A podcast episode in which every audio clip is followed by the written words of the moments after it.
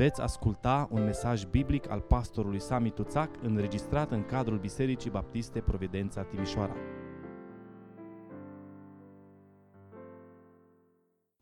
Romani, capitolul 1, începând cu versetul 18 și până la versetul 32, pagina 1094 în Sfânta Scriptură. Romani, capitolul 1, începând cu versetul 18. Mânia lui Dumnezeu se descoperă din cer împotriva oricărei necinstiri a lui Dumnezeu și împotriva oricărei nelegiuiri a oamenilor care înnădușă adevărul în nelegiuirile lor. Fiindcă ce se poate cunoaște despre Dumnezeu le este descoperit în ei, căci le-a fost arătat de Dumnezeu. În adevăr, însușirile nevăzute ale Lui, puterea Lui veșnică și dumnezeirea Lui, se văd lămurit de la facerea lumii când te uiți cu băgare de seamă la ele în lucrurile făcute de el, de el. Așa că nu se pot dezvinovăți. Fiindcă măcar că au cunoscut pe Dumnezeu, nu l-au proslăvit ca Dumnezeu, nici nu i-au mulțumit, ci s-au dedat la gânduri de șarte. Și inima lor, fără pricepere, s-a întunecat. S-au fălit că sunt înțelepți și au nebunit. Și-au schimbat slava Dumnezeului nemuritor într-o icoană care seamănă cu omul muritor, păsări dobitoace cu patru picioare și târătoare. De aceea, Dumnezeu a lăsat pradă necurăției, să urmeze poftele inimilor lor. Așa că își necinstesc singur trupurile, căci au schimbat în miciună adevărul lui Dumnezeu și au slujit și s-au închinat făpturii în locul făcătorului care este binecuvântat în veci. Amin. Din pricina aceasta, Dumnezeu i-a lăsat în voia unor patimi scârboase, căci femeile lor au schimbat întrebuințarea firească a lor într-una care este împotriva firii. Tot astfel, și bărbații au părăsit întrebuințarea firească a femeii, s-au aprins în poftele lor unii pentru alții, au săvârșit parte bărbătească cu parte bărbătească lucruri scârboase și au primit în ei înșiși plata cuvenită pentru rătăcirea lor. Fiindcă n-au căutat să păstreze pe Dumnezeu în cunoștința lor, Dumnezeu i-a lăsat în voia minților blestemate, ca să facă lucruri neîngăduite. Astfel, au ajuns plini de orice fel de nelegiuire, de curvie, de viclenie, de lăcomie, de răutate, plini de pismă, de ucidere, de ceartă, de înșelăciune, de porniri răutăcioase. Sunt șoptitori, bârfitori, urători de Dumnezeu, obraznici, trufași, lăudăroși, născocitor de rele, neascultător de părinți, fără pricepere, călcător de cuvânt, fără dragoste firească, neînduplecați, fără milă. Și măcar că știu hotărârea lui Dumnezeu că cei ce fac asemenea lucruri sunt vrednici de moarte, totuși ei nu numai că le fac, dar și găsesc de buni pe cei ce le fac. Amin. Doamne, stăm înaintea cuvântului Tău în seara aceasta și te rugăm să dai binecuvântare peste vestirea acestui cuvânt. De asemenea, te rugăm, Doamne, să dai binecuvântare peste fiecare dintre noi. Doamne, vrem să înțelegem cuvântul Tău și mai ales vrem să înțelegem provocările care ne vin din societate într-o vreme ca și aceasta. Doamne, vrem să învățăm să dăm răspunsuri corecte, să dăm răspunsuri biblice, să dăm răspunsuri în smerenie, nu cu aroganță, Vrem, Doamne, ca în mijlocul acestei lumi pervertite să te prezentăm pe tine și Evanghelia Harului Tău. Amin. Vă rog să luați loc.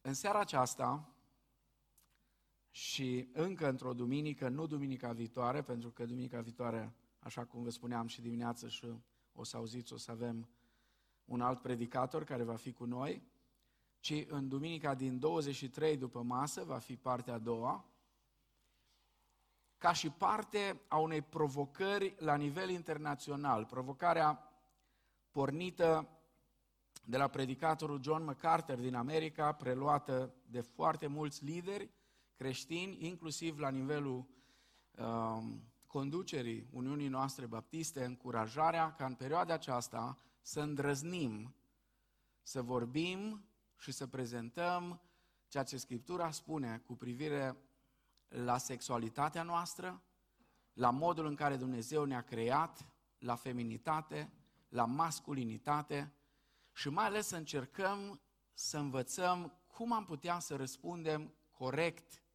biblic, provocărilor care vin din partea unei societăți tot mai secularizate într-o perioadă ca și aceasta. Așa că în seara aceasta și în duminica din 23 după masă vom încerca, vom încerca să găsim un răspuns biblic la provocările care vin din partea mișcării LGBTQ și nu știu mai câte se pot adăuga acolo, pentru că cu trecerea anilor vedem că se tot adaugă tot felul de lucruri. Poate că ne întrebăm de ce este necesar să abordăm o astfel de problemă. Sau este ea necesară? În primul rând, înainte de orice altceva, uh, cred că orice temă, orice subiect pe care Scriptura îl abordează, este datoria noastră să-l abordăm. Nu trebuie să ne ascundem. Uh, Scriptura vorbește foarte deschis și uh, pasajul care l-am citit din Romani, chiar dacă timpul nu îmi permite și nu ăsta e scopul în seara asta, noi am făcut-o cu alte ocazii și o să mai facem, nu am timp să fac o exegetare, însă de la bun început vreau să atrag atenția că Pavel nu face profeție aici. Pavel efectiv descrie societatea secolului I în care el trăia. Asta așa doar ca să, nu știu dacă e o încurajare sau o provocare pentru creștinii care au această abordare, știți, vai de mine, ce, unde a ajuns lumea? Nu, lumea a tot ajuns în faze din astea. Apostolul Pavel, când descrie aici ceea ce descrie într-un limbaj destul de dur uh, și direct în același timp, și aici, uh, din nou vreau să fac o paranteză, Scriptura când abordează aspectele acestea care noi avem impresia că trebuie să le discutăm cu pătura în cap sau cu becul stins, Scriptura le, le, le discută foarte deschis, fără prea multe perdele. Um, Apoi, pe lângă faptul că găsim în Scriptură lucrurile acestea, pe lângă faptul că societatea secolului I, când biserica a început să se afirme în lumea aceasta și a căutat să ducă mesajul Evangheliei, societatea era așa cum o descrie Apostolul Pavel aici. Astăzi, în plus, poate decât în alte vremuri, ne confruntăm cu niște lucruri care Ehm, poate că părinții noștri și bunicii noștri nu s-au confruntat cu ele în felul în care ne confruntăm astăzi. Pe de o parte, observăm că homosexualitatea este tot mai răspândită în societatea contemporană. A fost răspândită și în trecut, dar nu în felul în care este astăzi. Adică erau lucruri care se făceau în ascuns. Astăzi, multe lucruri care se făceau în ascuns se fac efectiv în piața publică. Apoi, un alt aspect este că homosexualitatea se afirmă tot mai mult în mod public ca și o alternativă sau un stil de viață valid. Acum, până în punctul vă rog să nu mă înțelegeți greșit. Abordarea mea nu va fi una din aceasta habotnică, nici arogantă uh, și nu cred că vom avea vreun câștig de cauză cu abordări din acestea arogante, nici cu bășcălie, pentru că până la urmă e vorba de viață și de moarte. Până în momentul în care cineva vine și spune că este libertatea lui să trăiască cum vrea, eu nu am ce să-i fac. Dar în momentul în care el intervine și spune sau uh, își arogă uh, drepturile astea și vin și spun, este dreptul meu să te fac pe tine să fii de acord că așa trebuie să trăiască uh, oamenii cum vor ei, să-și facă uh, schimbare de gen, să... Uh, acolo deja începem să avem probleme. De asemenea, în momentul în care uh, activiștii uh, LGBT încearcă din răsputeri să uh, se impună în procesul educațional al copiilor noștri prin școală, din nou începem să avem probleme foarte mari. E, nici măcar nu asta este problema cea mai gravă, și problema cea mai gravă este că în momentul în care cineva vrea să impună anumite lucruri care trebuie predate sau învățate în școală, justificarea unei părți dintre cei care vor să impună asta este că statul, până la urmă, are dreptul să decidă ce se întâmplă cu copiii și nu părinții. Că până la urmă nu părinții sunt cei care sunt responsabili de educația copiilor lor, ci statul. Și aici este una dintre cele mai grave probleme. Cele mai grave probleme. Și, din păcate, nici noi, ca și creștini, nu avem întotdeauna atitudinea uh, și răspunsul cel mai corect din punct de vedere biblic. Statul nu are cum să aibă copii, pentru că el nu face copii. Dacă vrea copii, statul trebuie să și facă. Dar trebuie să fim atenți dacă copiii nu sunt proprietatea statului, și noi trebuie să îndrăznim să spunem asta, și să știți că întotdeauna orice stat totalitar, nu e de acum, Uitați-vă în istoria antică și veți găsi asta și în Atena, și în Sparta, și în Roma, și în multe alte societăți. Veți găsi ideile acestea și la Hitler, și la Stalin, și la Lenin, și la mulți alți lideri comuniști sau naziști. Și în multe dictaturi, ideea aceasta că copiii sunt proprietatea statului și statul poate să facă ce vrea cu ei. Dar răspunsul corect nu este nici cel în care unii creștini încearcă să spună sau să demonstreze că copiii sunt proprietatea părinților. Nu, copiii nu sunt nici proprietatea părinților, nici proprietatea statului. Pentru că la fel de periculoasă este și una dintre ideologii și cealaltă. Dacă copiii sunt proprietatea părinților, atunci părinții pot să facă cu ei ce doresc. Și în vremea când Apostolul Pavel scrie epistola către romani, în Imperiul Roman, dacă un tată se uita la copilul care se năștea și nu-i plăcea fața lui, îl strângea de cap până îl omora și îl arunca. Pentru că era proprietatea lui. La fel astăzi, și ca să vedeți câtă contradicție, în politica aceasta și în lupta aceasta cu avorturile până la vârste de nu poți să-ți imaginezi. Adică există câteva state din America și în alte zone unde lupta este ca avortul să se poată face și în ziua dinainte de naștere. Că până la urmă mama este proprietară pe corpul ei și pe copilul care urmează să nască și face ce vrea cu el. Sfânta Scriptură, și nu, nu-i ăsta subiectul, dar trebuie să vă atrag atenția pentru că există atât de multă ipocrizie, atât de multă ipocrizie și noi nu putem să răspundem la ipocrizie cu ipocrizie. Înțelegeți? Noi trebuie să răspundem corect, biblic, cu smerenie, fără aroganță, cu durere și să o spunem deschis, copiii sunt un dar de la Domnul. Amin? Copiii sunt un dar de la Domnul. Și părinții sunt cei care sunt administratorii vieții copiilor lor și au responsabilitatea majoră să-i crească, să educe. Dumnezeu le-a dat responsabilitatea asta.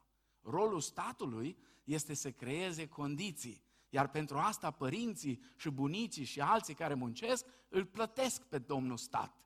Îi dau ă, taxe și impozite. Și domnul stat are bani de acolo ca să creeze uh, sistemul educațional și eu știu ce mai creează, sistemul de sănătate și toate lucrurile astea, pentru ca copiii să poată să își desfășoare activitățile la vârsta când uh, ajung, uh, eu știu, merg la grădiniță, merg la școală și așa mai departe.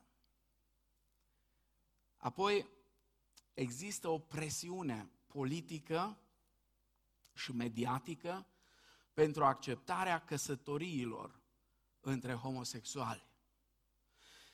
Repet, este libertatea fiecăruia ca în dormitorul lui să facă ce vrea.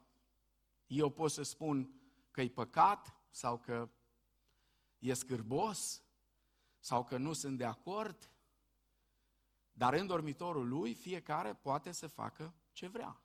Este liber. Problema însă apare în momentul în care presiunea aceasta este enormă ca cei care trăiesc modul acesta alternativ sau nu știu cum să-l numesc de viață, ei doresc să demonstreze că este doar o altă variantă de căsătorie. O să vedem în partea a doua de ce noi nu ar trebui sub nicio formă, nici măcar în glumă, să acceptăm termenul acesta, căsătorie homosexuală. Este contradicție în termeni din fașă.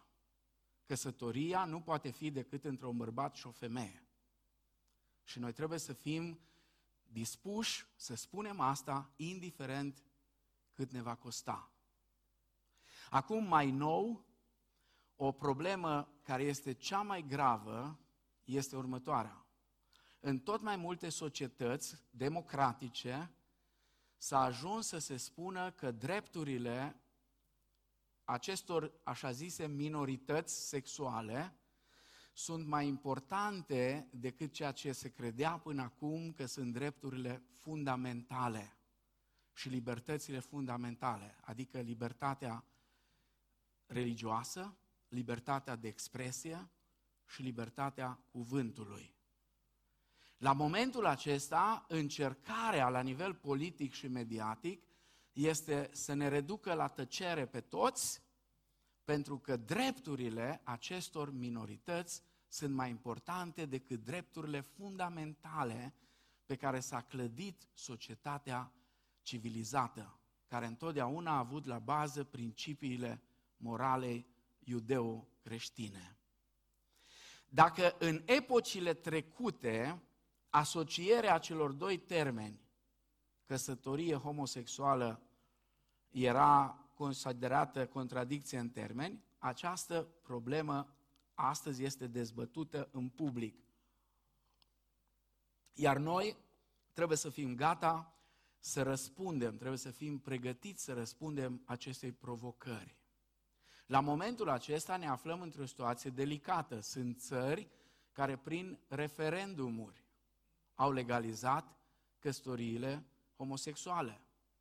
Sunt țări unde nu s-a legalizat prin referendum, dar curțile de justiție au acceptat așa ceva. Sunt țări unde parlamentele respectivelor țări au votat pentru asta. Astăzi am ajuns în situația în care lumea civilizată are de învățat de la sălbaticii din Africa, pentru că așa am numit pe cei din Africa, sălbatici, uh, lumea civilizată și chiar parte din biserică. Pentru că o să vedem, parte din biserică astăzi, sau din ceea ce se numește biserică, este uh, parte din biserică este parte din tot războiul acesta, iar cei care apără cel mai mult la ora aceasta uh, instituția aceasta sfântă a familiei vin din zonele așa numite nedezvoltate, gen America Latină, Africa și alte zone ca și aceasta. Nu cred că am întâlnit o rușine mai mare decât în anul 2018, când am fost în Bangui, la John Balizu, și știți că acolo se practică poligamia, pe lângă alte aspecte, și de asemenea este foarte la modă trăirea în concubinaj, fără căsătorie. Și la un moment dat, o musulmancă care s-a pocăit prin emisiunile de la radio pe care le transmitea John Balizu, a venit la biserica lui și s-a pocăit și apoi a vrut să se căsătorească. Explicația care ea a dat-o părinților ei pe mine m-a terminat. Pentru că părinții n-au fost de acord știind că foarte mulți pastori și preoți creștini acceptă trăirea aceasta în concubinaj fără căsătorie. Și fata asta musulmancă, fostă musulmancă de acum, a spus așa, am găsit un pastor și o biserică care respectă căsătoria așa ca și noi musulmanii. Vreți o palmă mai puternică pentru creștini decât așa ceva? Acum, noi trebuie să fim pregătiți să răspundem acestor provocări. Întrebarea este cum? Cum răspundem? Mai precis, cum vom răspunde corect? Atât ca și atitudine, și din start atitudinea cu care trebuie să abordăm aceste probleme este o atitudine de smerenie, dar în același timp de siguranță că ceea ce spunem este adevărul, pentru că îl știm din cuvântul veșnic al lui Dumnezeu. Trebuie să ne asigurăm că vom avea un punct de vedere biblic asupra acestei provocări și nu vom încerca să fim corecți din punct de vedere politic, ceea ce ni se cere astăzi. Apoi trebuie să fim capabili ca în răspunsul nostru să depășim ceea ce unii au numit factorul X. Adică factorul acela al uh, dezgustului. Uh, nu este uh, suficient sau nu trebuie să lăsăm să înțeleagă că homosexualitatea ne produce dezgust și atât. Da, trebuie să recunoaștem, ne produce un mare dezgust. Dar noi trebuie să trecem dincolo de simplu dezgust și să evidențiem adevărul biblic despre păcătoșenia homosexualității.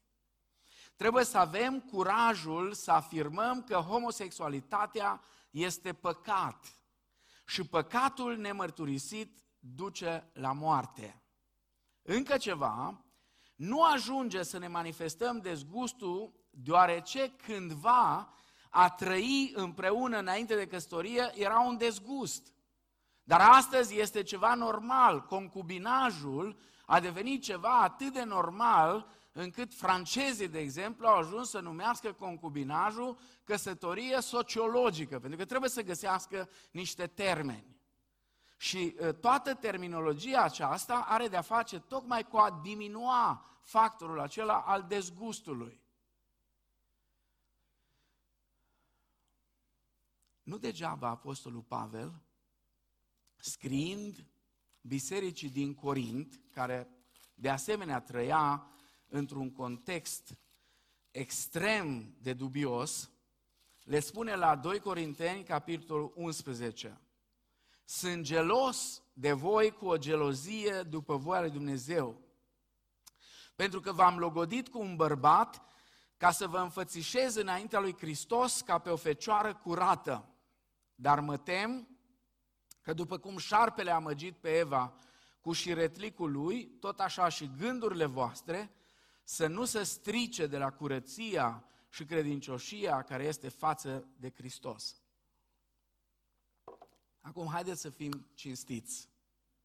Încercați o discuție în casele voastre, cei care sunteți din generația mea sau apropiați de generația mea, cu copiii voștri care sunt un pic născuți mai târziu, cu cei care deja au fost expuși în ultima vreme la tot felul de filme, la tot felul de abordări de genul acesta și veți vedea atitudini care o să vă surprindă.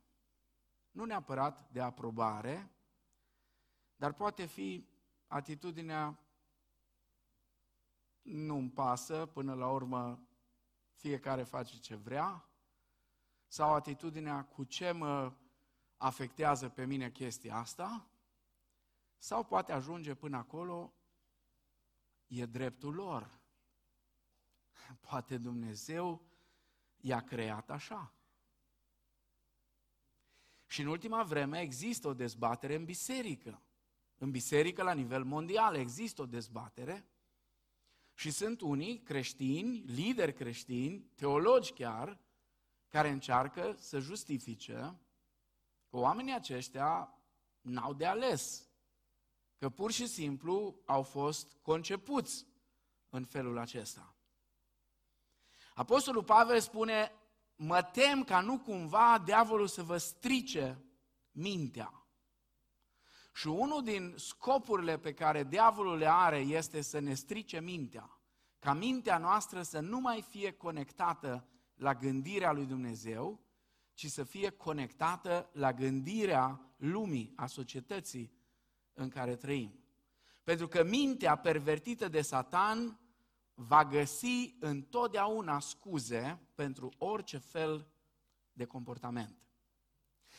Acum, înainte de a privi în Scriptură, și asta o să facem data viitoare, aș vrea data viitoare să ne uităm la toate pasajele din Biblie, la toate, nu o să lăsăm niciunul deoparte, la toate pasajele care vorbesc atât din Vechiul Testament cât și Noul Testament, care abordează problema aceasta a homosexualității și apoi, când o să le punem cap la cap, o să vedem care este concepția Scripturii. Nu a vreunui teolog oarecare, nu a vreunei mișcări oarecare, ci pur și simplu care este concepția biblică. Și de aici încolo, fiecare dintre noi poate decide dacă vrea să abordeze problema aceasta așa cum o abordează Scriptura, sau cum o abordează cultura, sau mă rog eu, ă, religia pe care el o are și așa mai departe. Înainte însă de a privi în Scriptură, ă, la pasajele acestea care ne vor ajuta să oferim un răspuns biblic la problema sau la provocarea pe care ne-o face mișcarea LGBT, vom căuta să răspundem la câteva întrebări și în mod special la două întrebări majore. Prima, cine sunt cei etichetați drept homosexuali? Cine sunt aceștia? Dacă veți citi în Scriptură, veți găsi un termen care astăzi a dispărut din limbajul modern. Încercați numai să-l folosiți dacă aveți curajul și veți vedea ce se poate întâmpla. Termenul acesta este termenul de sodomit. Sodomiți. Ați auzit termenul ăsta? Cei mai tineri nici nu l-ați mai auzit, probabil. Termenul acesta este unul biblic. Deschideți, vă rog, în Isaia, capitolul 3, versetul 9.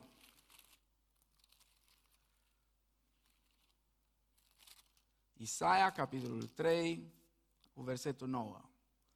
Înfățișarea feței lor mărturisește împotriva lor și ca sodomiții își dau pe față nelegiuirea fără să o ascundă. Vai de sufletul lor, căci își pregătesc rele, lor își pregătesc, spune Isaia. Nu altora, ci lor. Noi știm că acest cuvânt își are originea în cartea Geneza, în relatarea cu privire la distrugerea cetăților Sodoma și Gomora. Dacă ați luat la rând Scriptura, numai bine că am trecut zilele astea prin capitolele Eh, chiar vorbeam cu uh, Flavius și cu Rebecca în, în călătoria asta, uh, cât de interesant a fost modul în care Avram a încercat să salveze Sodoma și Gomora. Doamne, dacă sunt, și le spuneam, uite, 10 oameni neprihăniți ar fi salvat Sodoma. 10 oameni. Și Avram a început de la 50, apoi a trecut la 45, după a luat-o din 10 în 10. Și Dumnezeu spune, dacă sunt 10 oameni, voi lăsa cetățile în picioare. Sigur, astăzi nu veți auzi decât rar termenul acesta, de sodomiți. Deoarece se fac eforturi uriașe, mai ales în mass media, ca răul să pară bine și binele rău. Um, ați văzut care este lupta acum la nivel mediatic. ca inclusiv în desenele animate, să nu mai avem un prinț și o prințesă, ci să avem fie doi prințișori, fie două prințese și totul e așa drăguț. Totul e prezentat așa uh, foarte soft, foarte sweet. Totul e așa cumva să îmbrățișez, uh, cumva să-ți, până la urmă, șmecheria următoarea, să te facă să fii plin de compătimire, să compătimești și să zici, o, săracii, ca după aceea să vină și să se simtă jigniți dacă le spui, o, săracii. Și până la urmă să vină să spună de tine, o, săracu, omul grotelor, a rămas încă la gândirea din evul mediu. Acum, sigur, sunt câțiva, inclusiv la noi în țară, lideri politici, lideri religioși, care fac tot ce ține de ei, nu fac bine cauzei creștine. Fac tot ce ține de ei ca să demonstreze cumva că suntem bătuți în cap cu toții. Toți creștinii suntem niște nărozi la cap care uh, nu vedem altceva decât, eu știu, dorința de a arde pe rug pe toți cei care uh, nu zic cum zicem noi. Ei se prezintă unii ca și apărători, mari apărători ai cauzei creștine, dar n-au nimic de a face cu Isus Hristos care a avut-o cu totul și cu totul altă abordare. Acum, chiar dacă noi suntem în faza în care am ratat, poate am ratat istoric, habar nu am, am ratat un referendum care putea să consfințească cel puțin pentru o generație, două, în Constituție, uh, pentru că, vedeți, orice lege poate fi schimbată foarte ușor de un parlament, de o curte constituțională care poate fi așa sau așa. Uh, ați văzut în America, de exemplu, cât de mare a fost și încă este lupta pentru Curtea Supremă. Și uh, până la urmă, acolo cei care au ultimul cuvânt nu e, nu e nici președintele, nici Senatul, nici Camera Reprezentanților, ci ultimul cuvânt îl are Curtea Supremă. Acei nouă judecători, care la ora aceasta sunt într-o majoritate confortabilă conservatori. Și asta deranjează enorm de mult partea progresistă a politicii și a mass media. Și încearcă în toate felurile, fie să mărească numărul membrilor curții, fie să inventeze tot felul de lucruri. Problema este că atunci când ceva e scris în Constituție, e mult mai greu de schimbat. Iar noi am ratat cu succes aspectul acesta. Asocierea cu politicieni corupți și mizerabili, plus alte greșeli făcute în comunicare și uh, aceste abordări, uh, unele, îmi pare rău să spun, chiar așa de nivelul evului mediu, nu ne-au ajutat.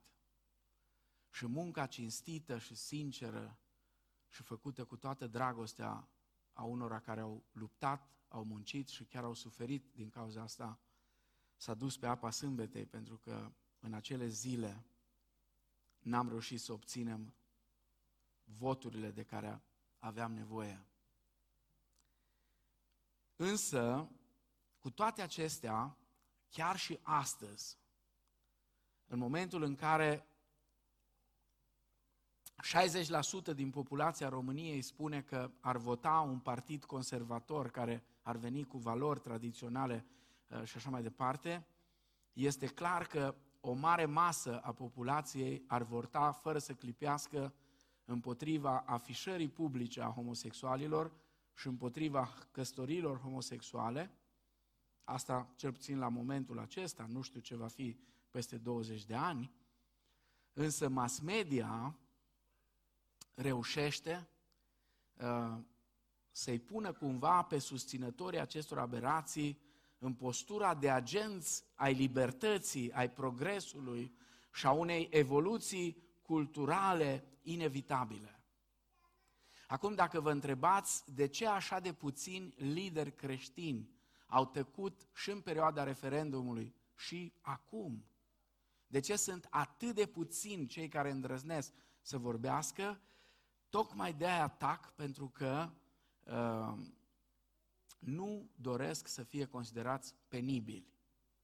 Pentru că le este frică, le este rușine să se expună. Aici e problema.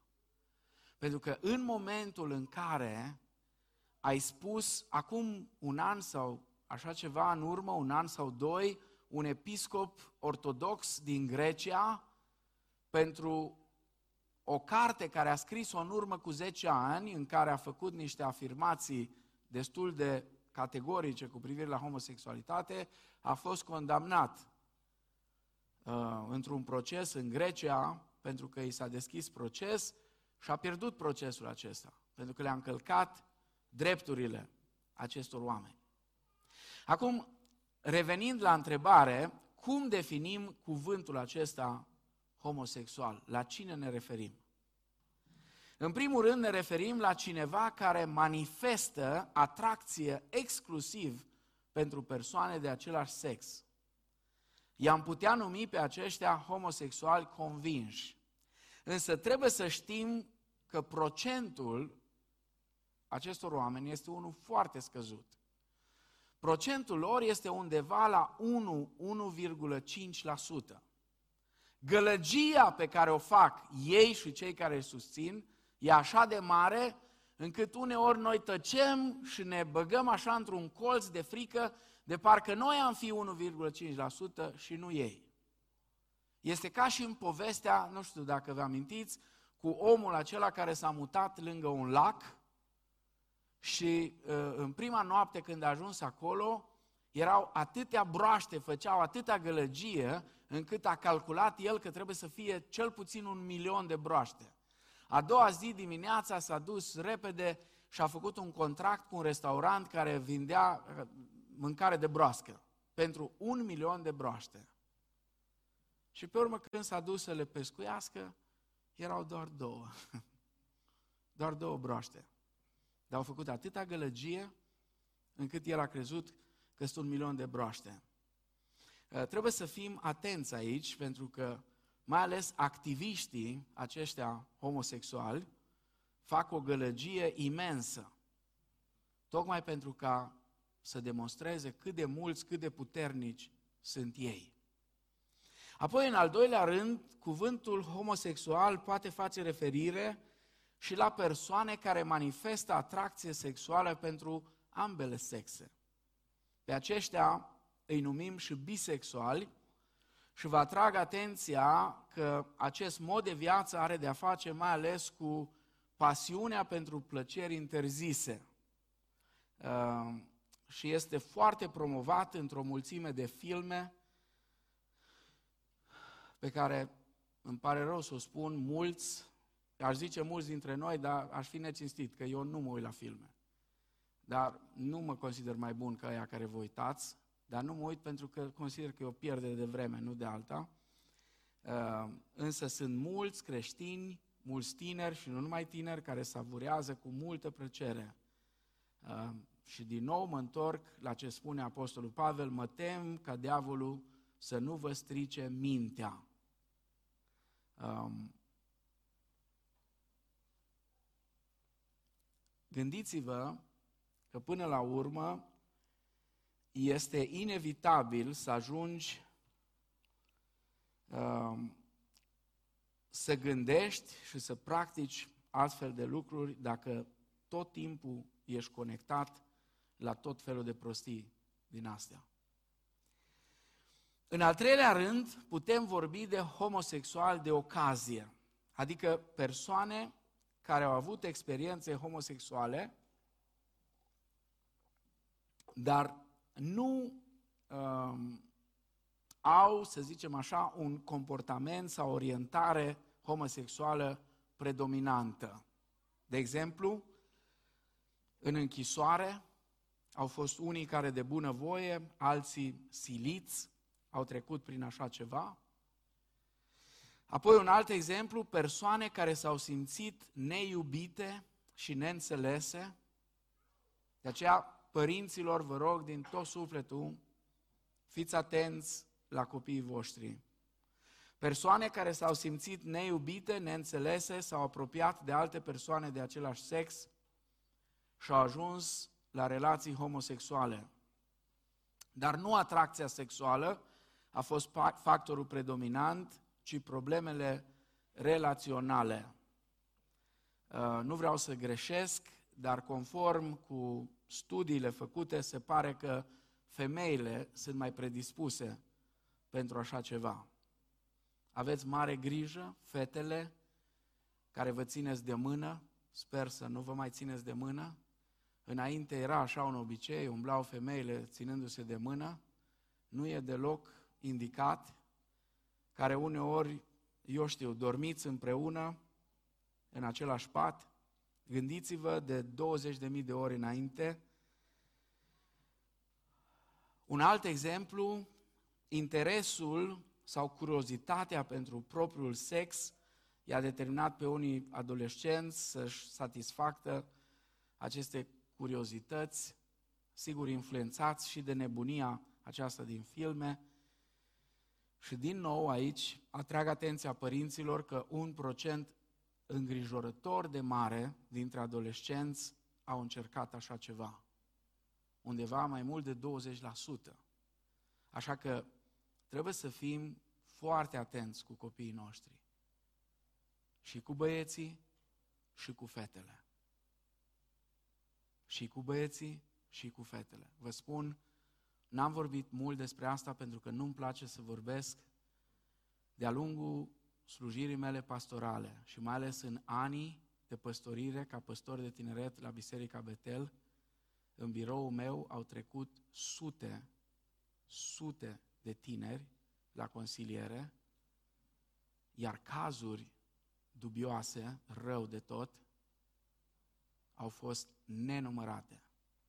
Uneori am ajuns până la moment, până la, la decizia de a nu mai ține consiliere înainte de mesajul de la ora șapte, pentru că mă tulburam atât de tare încât nu puteam să-mi revin.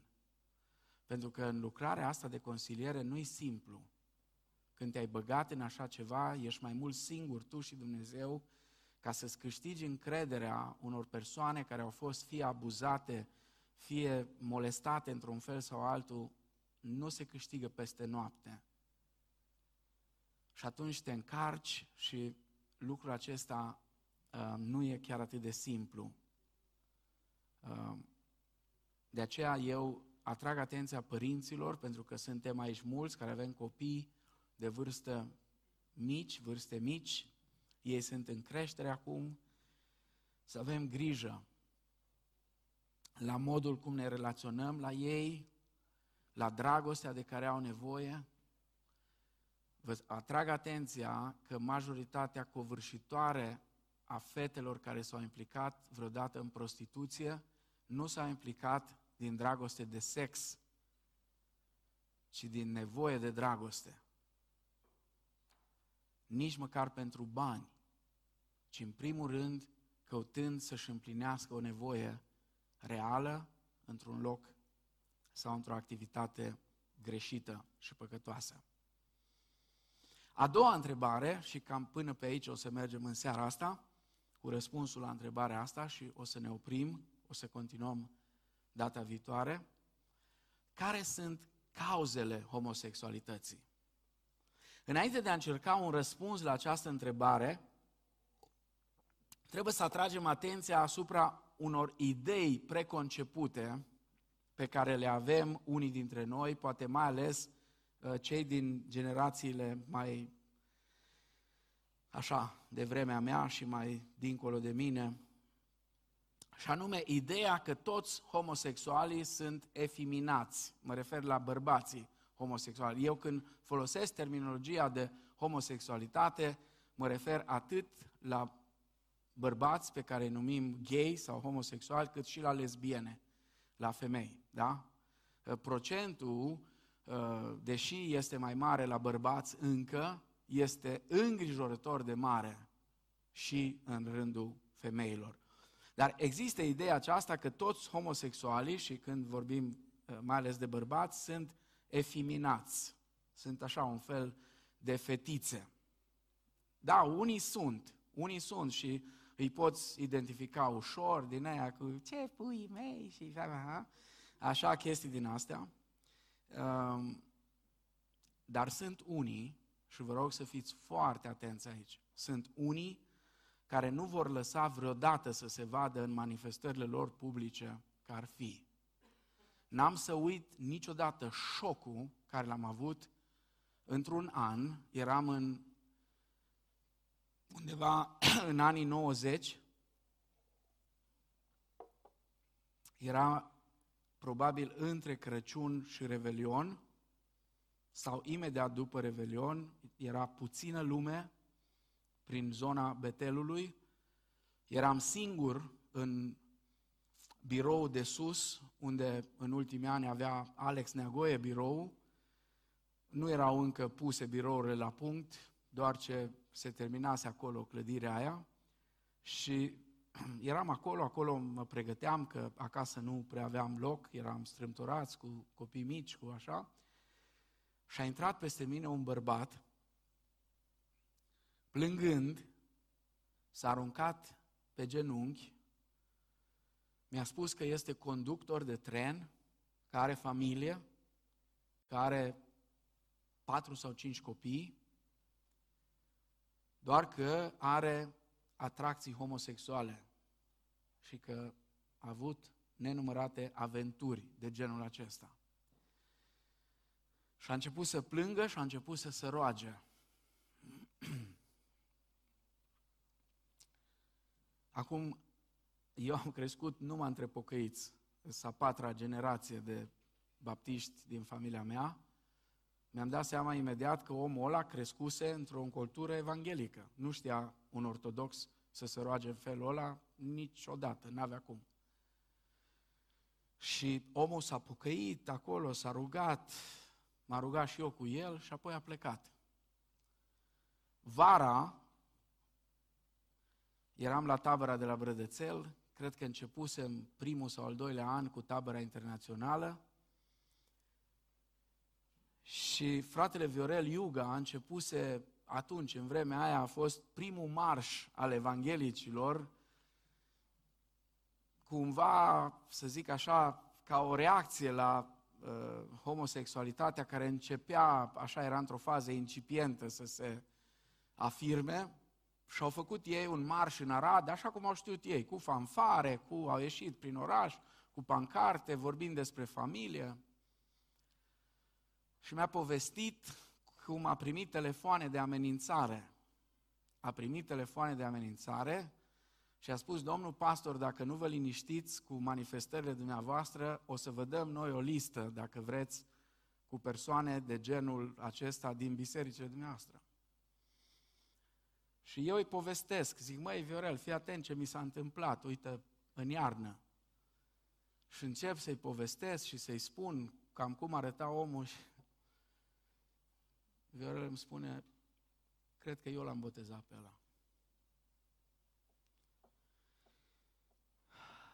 Deci, unii nu vor lăsa vreodată să se vadă în manifestările lor publice, că ar fi. Acum câțiva ani a fost un caz teribil cu pastorul Ted Haggard, președintele Consiliului Național al Evanghelicilor din America, 200 de mii de credincioși făceau parte din această grupare evanghelică. Păstorea în Colorado Springs, am fost acolo. Am fost în biserică. Am fost la un pas de a-l invita să vină în România, dar ceva m-a oprit. M-am dus până aproape de biroul lui și m-am întors înapoi. Nici până astăzi nu știu de ce m-am întors. La două săptămâni după ce am fost acolo, a exbucnit scandalul și el a trebuit să părăsească slujirea și așa mai departe. Apoi, o altă idee preconcepută, de ce vă spun asta? Pentru că uh, uneori ne păcălim singuri și nu ne dăm seama cu cine avem de-a face. Ideea că toți homosexualii sunt perverși, că că stau pe la colțuri sau prin toaletele publice, etc. Unii da, unii sunt perversi. Dar unii dezvoltă relații de lungă durată cu un singur partener, unii sunt mai eleganți decât puteți să credeți. Și mă gândesc numai la unul din foștii ambasadori ai Americii, la care am fost în birou de două ori și cu care am cântat la frații Onisim, Iisus știu, mă iubește, că era fiul de pastor. Când l-am văzut cum cântă și el, nu mi-a venit să cred. Dar era atât de elegant că nu vă puteți închipui. Am fost cu o delegație din America, la el acolo am rămas tablou, cât de elegant era.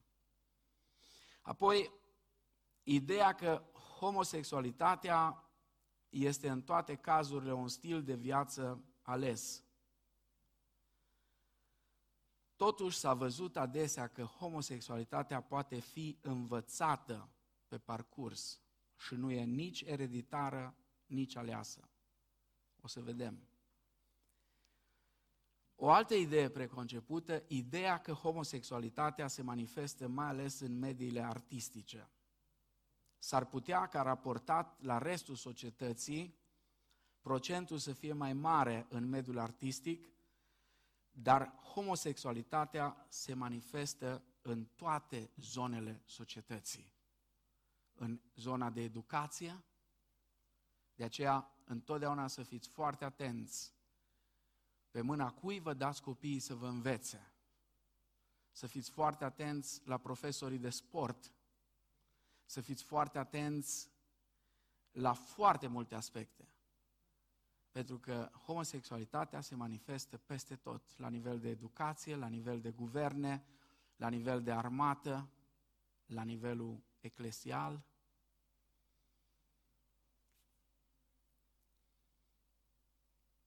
Acum un an și ceva am aflat despre un păstor din America care venea aici, în România. A dormit în casa noastră de câteva ori. A fost mentorul unor clase întregi de studenți de la Universitatea Emanuel din Oradea, ani de zile. Și acum este într-un scandal monstru. Așa că trebuie să fim cu ochii în patru și să nu cădem în extremă de a crede că doar ăia sau ăia. Deci, până la urmă, cum ajunge cineva să fie homosexual? Trebuie să spunem dintr-un bun început că homosexualitatea este un fenomen complex și nu are un tipar clar de dezvoltare. Sunt câțiva factori care indică spre concluzia că cel puțin în cazul unor homosexuale această orientare ar fi putut fi învățată. Acum vreau să vă atrag atenția și să vă spun foarte deschis. Pe vremea când eu împreună cu Coli am studiat psihologia la Facultatea de Psihologie aici în Timișoara, adică în anii 90, pe vremea când presiunea nu era atât de mare, ca acum profesorul nostru de psihologie sexuală, care era și medic și era unul dintre cei mai străluciți medici la ora aceea în Timișoara, ne-a spus foarte deschis, conform cercetărilor psihologice, sociologice, medicale, tot, tot, tot ce dorești, până la ora aceea nu există nici un indiciu că cineva s-ar naște așa. Nu există. Oricât încearcă unii homosexualitatea a fost trecută în registru de boli psihice, ca deviere sexuală. Și noi, la vremea respectivă, am învățat-o ca și o deviere de la sexualitatea normală. Acum însă am să întreb pe cei care studiază acum psihologie sau uh, altceva de genul ăsta să vedem cum se predă. Dar atunci așa era. Acum vă rog, fiți atenți aici la câteva lucruri. Lucrurile care le spun aici au relevanță mai ales pentru băieți, pentru că cercetările sau observațiile acestea sunt valabile numai în cazul băieților. nu și în cazul lesbienelor, a fetelor care aleg să facă asta. Dar mamelor de băieți, vă rog să fiți foarte atenți. Băieții care au mame posesive și sunt priviți ca un înlocuitor afectiv al soțului, de obicei tații ăstora sunt fie agresivi, fie absenți, ar putea crea premiză pentru așa ceva. Mamele care fac asta ar putea crea premiză. De aceea, nu obișnuiți copiii să doarmă cu voi în pat, nu practicați lucruri din astea. Lăsați-i să învețe să doarmă singuri, de mici. Nici invers nu e, nu e, nu e indicat. Pentru că tot mai mult ies la iveală cazuri ciudate de tați care trăiesc nu prin uh, constrângere, acolo e altă problemă, care trăiesc cu fetele lor prin constrângere, ci sunt tați care trăiesc cu fetele lor prin consens de ambele părți. Și sunt cazuri care de-a dreptul strigătoare la cer. Apoi sunt băieți care nu manifestă interes față de masculinitate și se comportă ca și niște domnișoare și ceilalți râd de ei. Acolo nu-i de râs, acolo e de plâns. Acolo băieții de genul ăla au nevoie de un bărbat adevărat care să stea și să arate ce e aia bărbăție cu adevărat.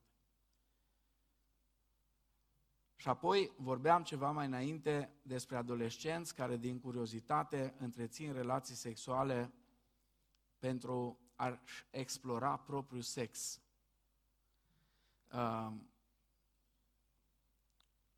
Dacă pentru prima dată s-a culcat un băiat cu un băiat sau o fată cu o fată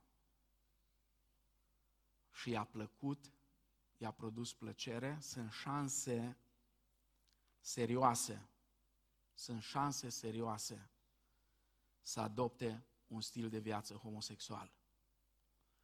De asemenea, știu că nu, nu sunt aici aceia, dar sunt părinți care nu sunt atenți, puditatea vis-a-vis de copii este cât se poate de necesară. Sunt părinți care nu au nicio problemă să meargă la baie împreună cu copiii lor și nu-și fac probleme ce e în mintea unui băiețel mic care îl vede pe tatăl lui că face baie și îl ia cu el acolo. Nu vă jucați cu lucrurile astea nici măcar în glumă. Nu vă jucați cu astfel de lucruri. La ora actuală, când problema homosexualității este pe agenda publică în toate societățile do- uh, democratice, avem în fața noastră două perspective asupra acestei probleme. Și cu asta încheiem. Prima, perspectiva activiștilor homosexuali, adică susținătorilor homosexualității, și aici trebuie să o spun cu durere, unii dintre cei care se află în tabăra asta sunt creștini cel puțin ei așa se definesc. Se definesc ca și creștini. În unele biserici s-a mers chiar până la ordinarea unor astfel de persoane în slujirea de pastori sau preoți. Această perspectivă îi spun că homosexualitatea este un stil de viață normal pentru anumite persoane și nu se opune ordinii stabilite de Dumnezeu la creație.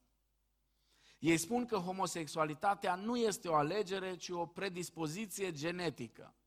Vă repet, în școală, când eu învățam, într-o vreme când nu existau aceste presiuni, se spunea deschis și clar că nu există nici o predispoziție genetică spre așa ceva. Nu poate fi demonstrat științific așa ceva sub nicio formă. Încercările de a vindeca o persoană homosexuală nu și-au rostul. Pentru că um, atracția acestor persoane pentru persoane de același sex este irreversibilă. Așa că degeaba o să faci ceva. Din nou, este o mare minciună.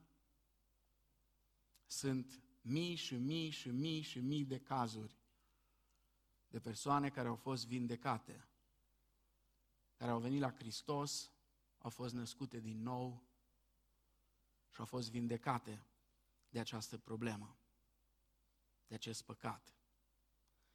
Ei spun că nu este de natură demonică, ci este un dar primit de la Dumnezeu pentru a intra în relații. Încercarea unor teologi care susțin homosexualitatea este să demonstreze că de fapt Biblia, dar o să, vorbi, o să vedem data viitoare dacă e așa sau nu, că Biblia condamnă doar perversiunile homosexuale. Doar perversiunile, nu homosexualitatea. Ci știți că la templele acelea păgâne erau tot felul de uh, perversiuni care se întâmplau acolo. Și apoi, deci asta este prima perspectivă, perspectiva susținătorilor, și cealaltă este perspectiva creștină tradițională. Perspectiva creștină spune că homosexualitatea este o abatere păcătoasă și perversă de la planul creației lui Dumnezeu. Este pur și simplu o alegere. Are origini demonice, iar Biblia condamnă atât dorința după cineva de același sex, cât și expresia fizică a dorinței.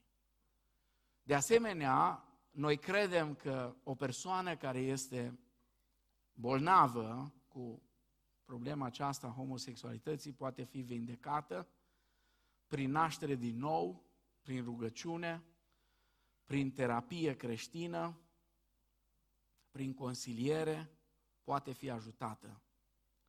Domnul Isus, vorbind despre ce a stabilit Creatorul la început, a spus așa, Oare n-ați citit că ziditorul i-a făcut parte bărbătească și parte femeiască? Matei, capitolul 19, versetele 4 la 6.